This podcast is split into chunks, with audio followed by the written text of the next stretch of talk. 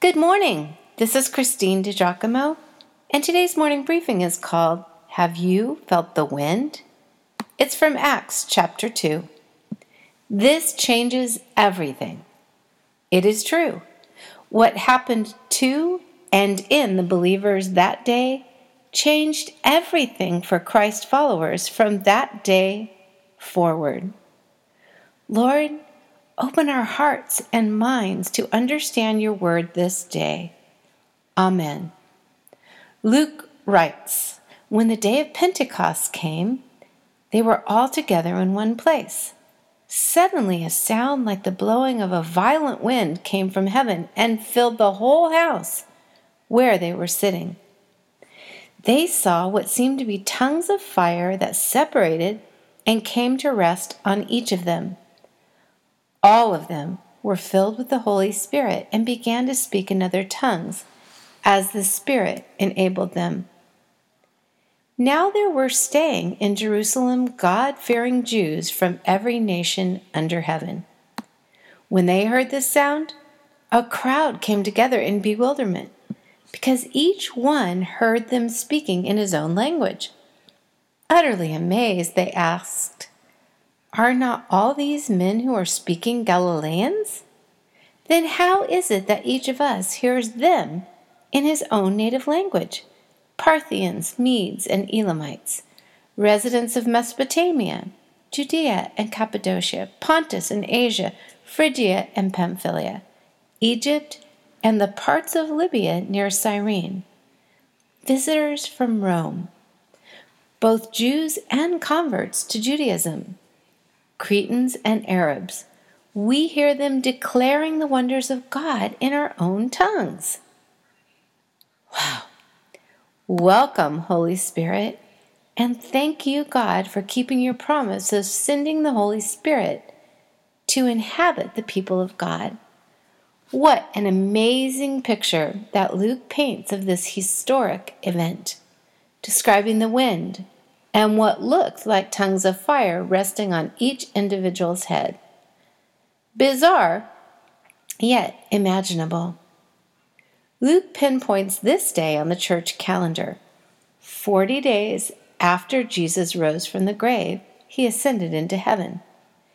And ten days after that, the Holy Spirit came to the believers gathered together as Jesus had instructed them. So, the Holy Spirit came on the day of Pentecost. Pentecost comes from the Greek word meaning 50th.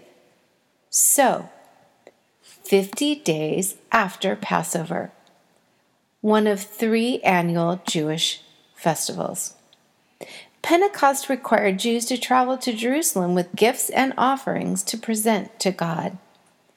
The timing is remarkable because the feast is what brought Jews from the ends of the earth together in Jerusalem to be present at the same time and hear the gospel in their own native tongue. Luke says that sound like the blowing of a violent wind filled the house. How do you describe what that sounds like? Things moving, particles vibrating in the air?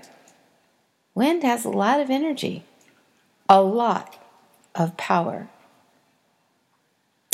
Wind was a symbol the people understood as the activity of the Spirit and also symbolized the coming of new life.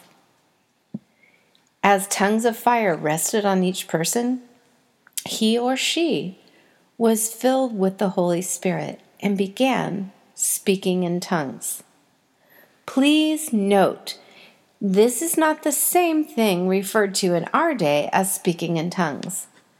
Luke uses the Greek word xenoglossia here, meaning speaking in an unlearned language, whereas the term glossolalia is used for speaking in tongues by Paul in 1 Corinthians chapter 12 when discussing the various gifts the Spirit imparts to believers, including tongues. Can you imagine this electrically charged scene? Okay, that was a lot. You might need to reference that paragraph if you're reading as well as listening, or hit rewind for a moment. Again, xenoglossia versus glossolalia. Big difference in the interpretation of this passage.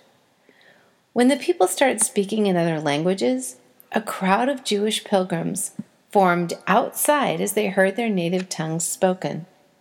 Remember, they had traveled from near and far to observe the feast of Pentecost.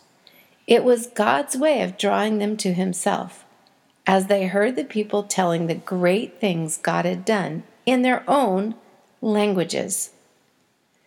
Somehow they knew that the speakers were Galileans, though they were shocked by the clarity with which their languages and dialects were uttered. See, Galileans were looked at as less refined, backward, and even peculiar because of their dialect. Yet these were the messengers of God's goodness to all of these travelers who would hear the gospel and then take it back to the towns from which they had come. Incredible.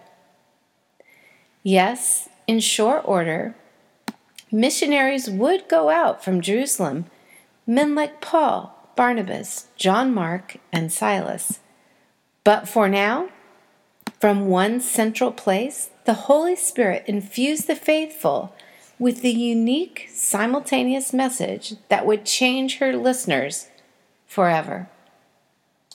While many of the Jews heard believed, and began figuring out what it meant to them, there were some who scoffed and accused them of being drunk.